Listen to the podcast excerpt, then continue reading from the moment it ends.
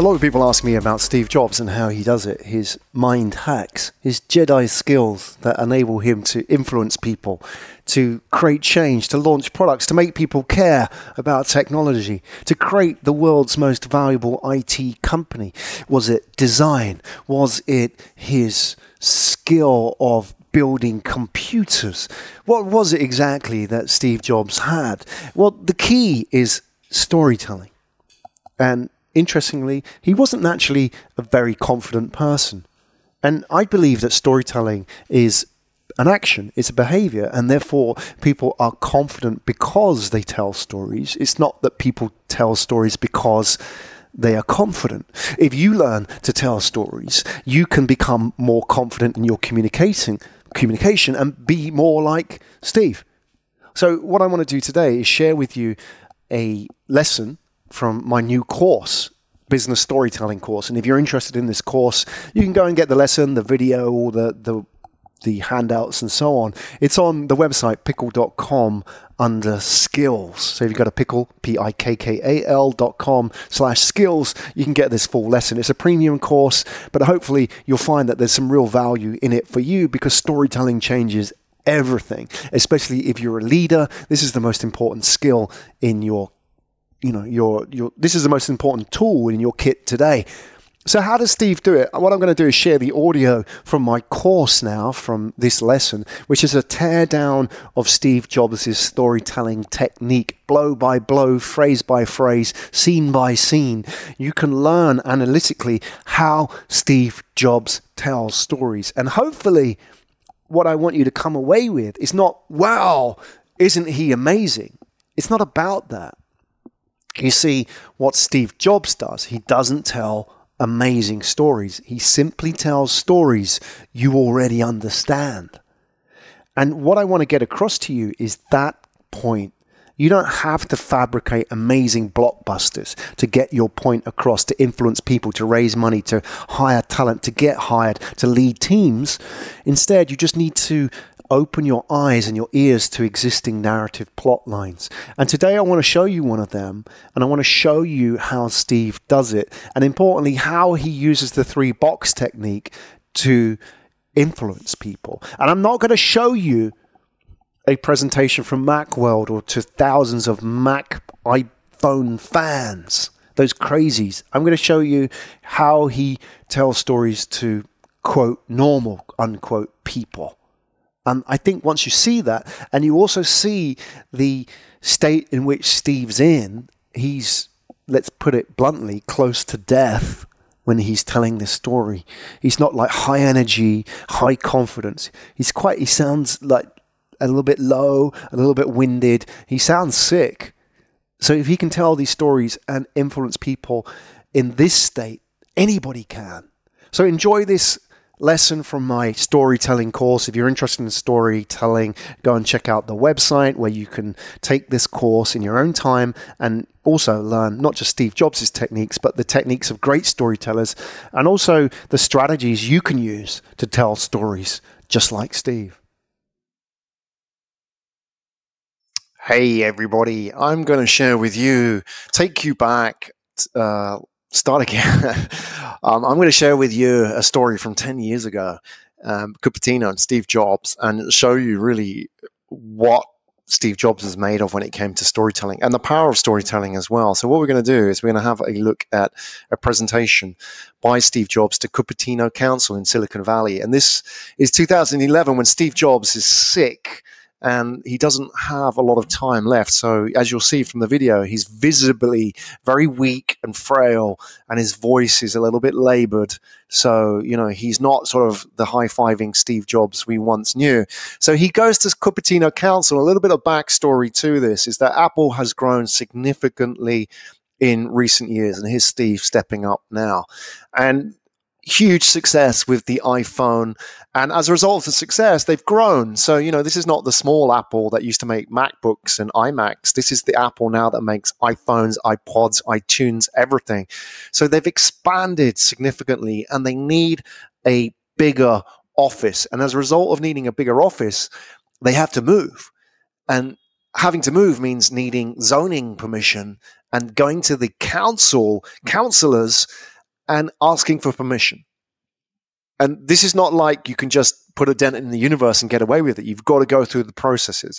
And the reason why I wanted to show you this presentation was three reasons. Firstly, it shows that you don't need great technology or even high emotion to connect and influence people with story. As you'll see, Steve Jobs is visibly weak. So, you know, it's not like he is sort of this monster of energy that can achieve sort of like this phenomenal storytelling skill on stage. You'll see him now very calm and almost quite slow in his storytelling delivery. And the second point is is that he's not presenting to you know 10,000 iPhone fans, the kind of people that stand outside of the store and high five when they buy their iPhone. He's presenting to councillors that the hardest people to convince because they have to make decisions not on what they believe to be emotion, but logic. And ultimately, we'll see that how important emotion is in that decision making as well. So rather than picking investors or you know uh, the kind of people that hang out on Macworld, I've picked the hardest people to convince government officials. And it just goes to show that storytelling works in this context as well. And a third reason I picked this is because it's not about technology and you know the technology he's selling the features of the technology. He doesn't talk about the iPhone, he doesn't talk about any of their technology. He talks about the story.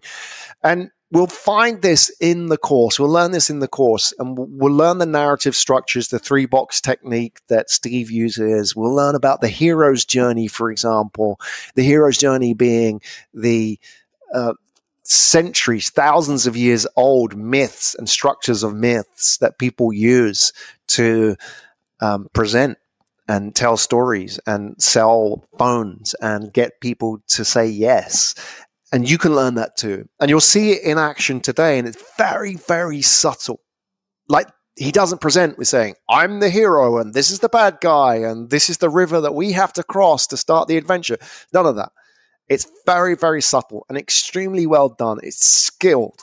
And I want to share with you today how it works. So, what I'm going to do is I will, will walk you through this presentation and just give you a running commentary, director's cut style and just break it up and just analyze each of the points so you can learn from Steve Jobs. Thank you. Um,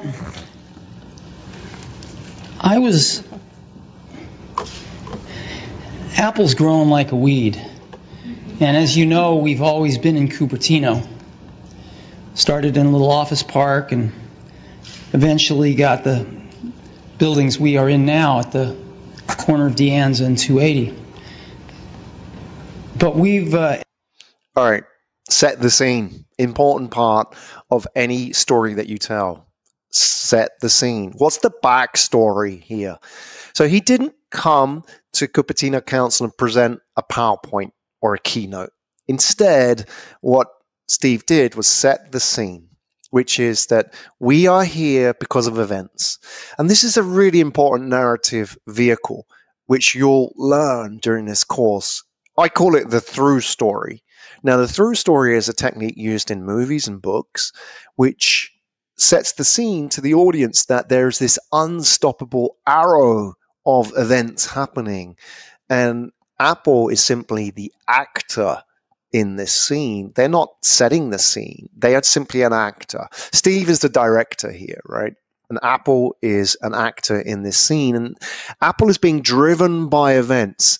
Now, if you go back to the hero's journey, one of the key um, narrative structures of the hero's journey we'll learn in a future lesson is the idea of the accidental hero. This is extremely powerful. If you look at Lord of the Rings, you look at um, Harry Potter, if you look at Marvel, any of the Marvel movies, etc., etc., etc. You'll see this repeated throughout time and history and different formats. The accidental hero is the hero who is driven by the through story.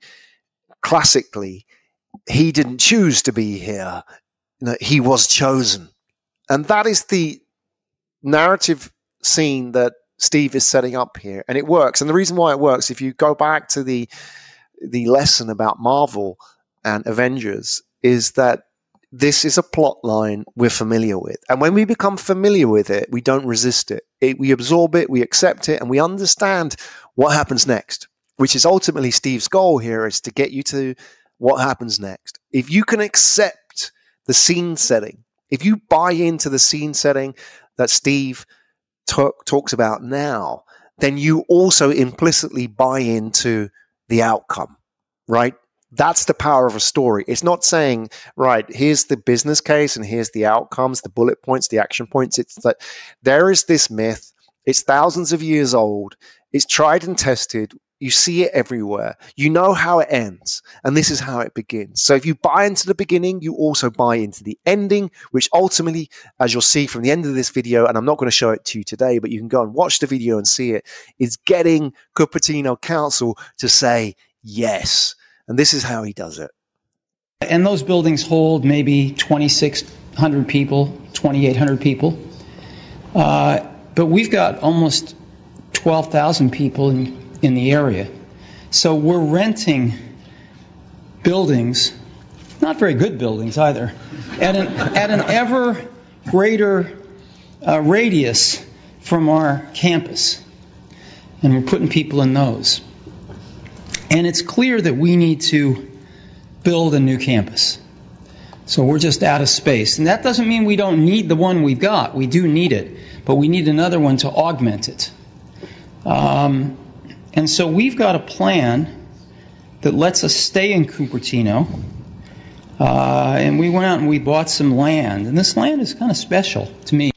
Right. This is a really important part of storytelling here, which is setting up the narrative with the actors, the, the heroes, the guides, the mentors. And if you think about it, I mean, go back to the hero's journey as well, is that with all of these narrative structures, the hero meets guides. Typically, the hero leaves the comfortable world. It's called the depart, and they have to cross a river to go on a journey. And on that journey, one of the first things they do is they encounter a guide.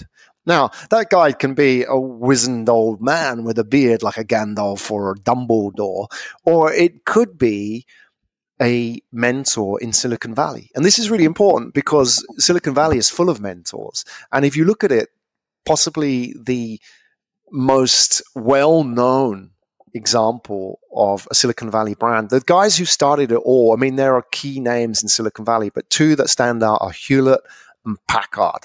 Everybody knows HP. But the story to those guys is, is there were two guys who started out in a garage as co-founders many, many years ago. And it's a myth and an origin story which has perpetuated throughout time. How many startups with two guys or two girls or whatever it is, I use guys in the non gender sense, who started out in the garage because they believed in something. It's something we buy into. So when we see it, it seems very familiar.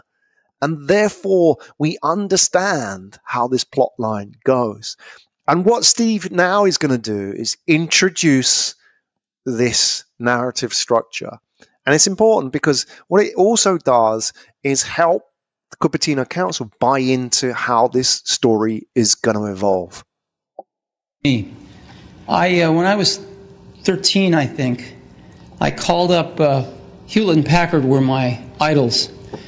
Okay, so I'm not going to keep breaking this up because it may be annoying and you, you want to get on and watch the whole video. But do this after you take this lesson. Go and watch the whole video. I'll give you the link. For now, let me break it down. Just give you some pointers.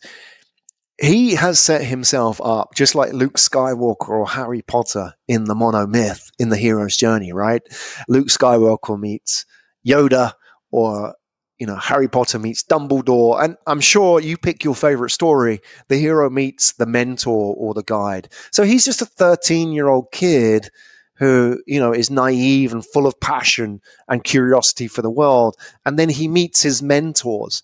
And the important part about that is it gets the buy-in from Cupertino Council because they understand that narrative structure the young apprentice the mentor. And eventually as what happens in Star Wars when Obi-Wan Kenobi is replaced by Luke Skywalker eventually the mentor gets replaced that's how it happens, right? The mentor downloads all his knowledge to the apprentice, and then the apprentice becomes the new normal.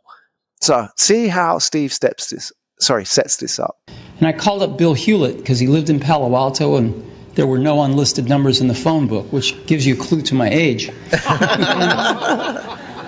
and he picked up the phone and I talked to him and I asked him if he'd give me some spare parts for something I was building called a frequency counter. And he did, but in addition to that, he gave me something way more important. He gave me a job that summer, a summer job at Hewlett Packard, uh, right here on uh, in Santa Clara off 280, the division that built frequency counters. And I was in heaven. Well, right around that exact moment in time, uh, Hewlett and Packard themselves were walking on some property over here in Cupertino in Prune Ridge, and they ended up buying it. Uh, and they built their computer systems division there. And uh, as Hewlett Packard has been shrinking lately, they just.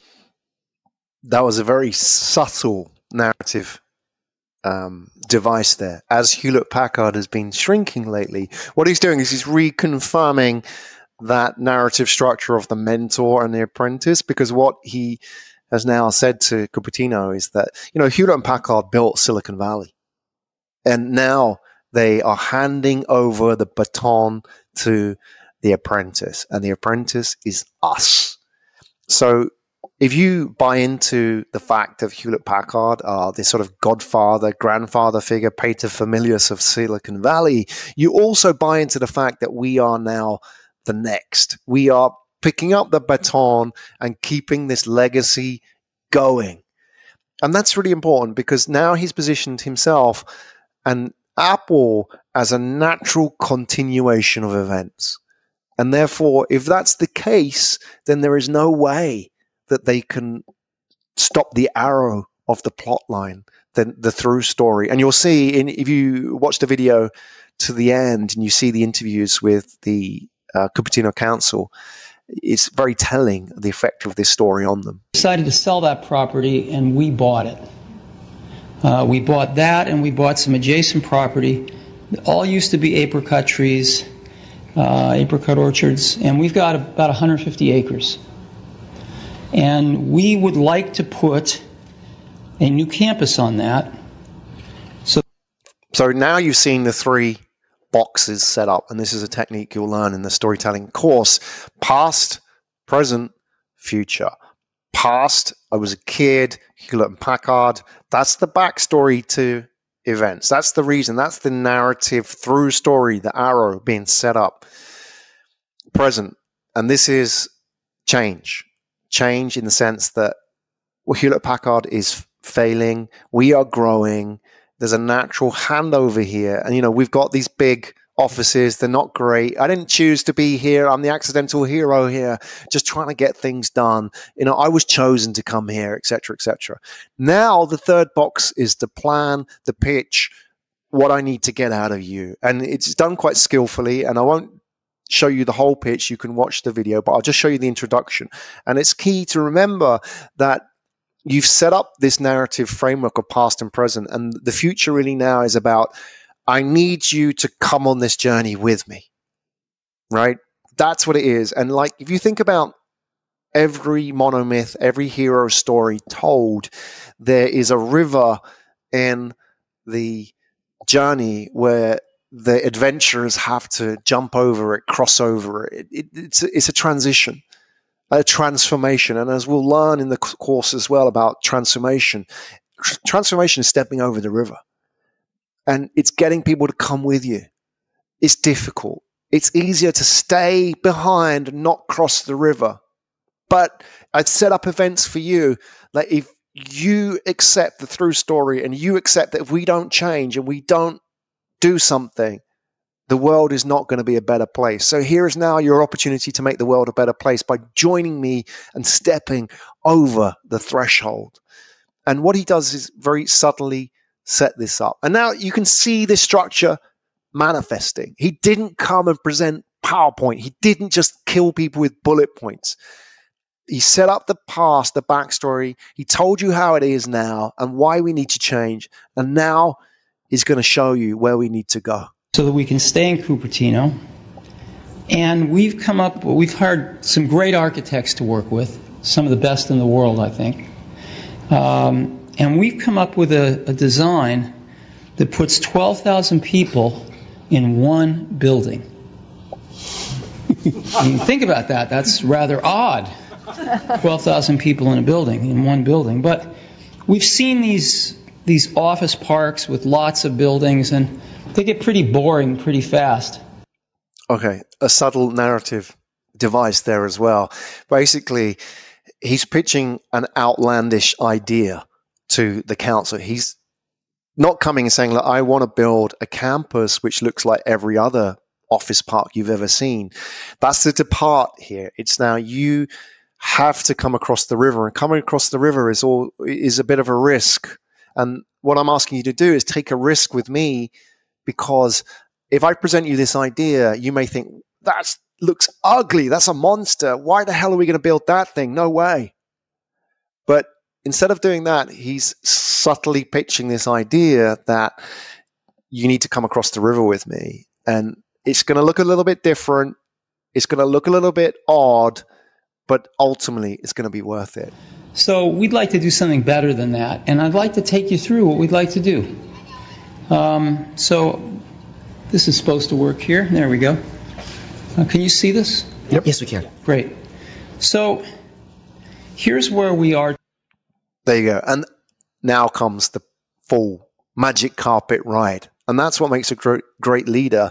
Whether you're pitching for raising money, investments, hiring, leading your team, digital transformation, whatever it may be, this structure works. And Steve has shown in four minutes just how well it can work. And I, I recommend you go and watch the 20 minute video. And the great thing about this as well is you see like his style. I mean, if you were to describe Steve's style here, it isn't sort of the, the very sort of like aggressive or ballsy style storytelling that you may think of these sort of power storytellers of Silicon Valley. It's none of that. It's very, you know, you even see him bumbling a little bit like, oh, how does this thing work? You know, we've seen all that at presentations and he gets away with it because it's not about the technology. It's about the human story behind it. And so go ahead and watch this 20 minute video. It really will be worth it and pick out at least this first four minutes, review the narrative structure. And the next time you go into a presentation, think of it like this is that I'm not going to go in and present the plan you can't you don't have permission to present the plan until we know the backstory to the plan. So like steve set it up with the human backstory set up the, the change necessary in the present. Like why is this necessary? Connecting that to the backstory and then future take them on the magic carpet ride. And all of those i'll teach you in this course. So enjoy the video. Thanks a lot for sharing this part of the journey with me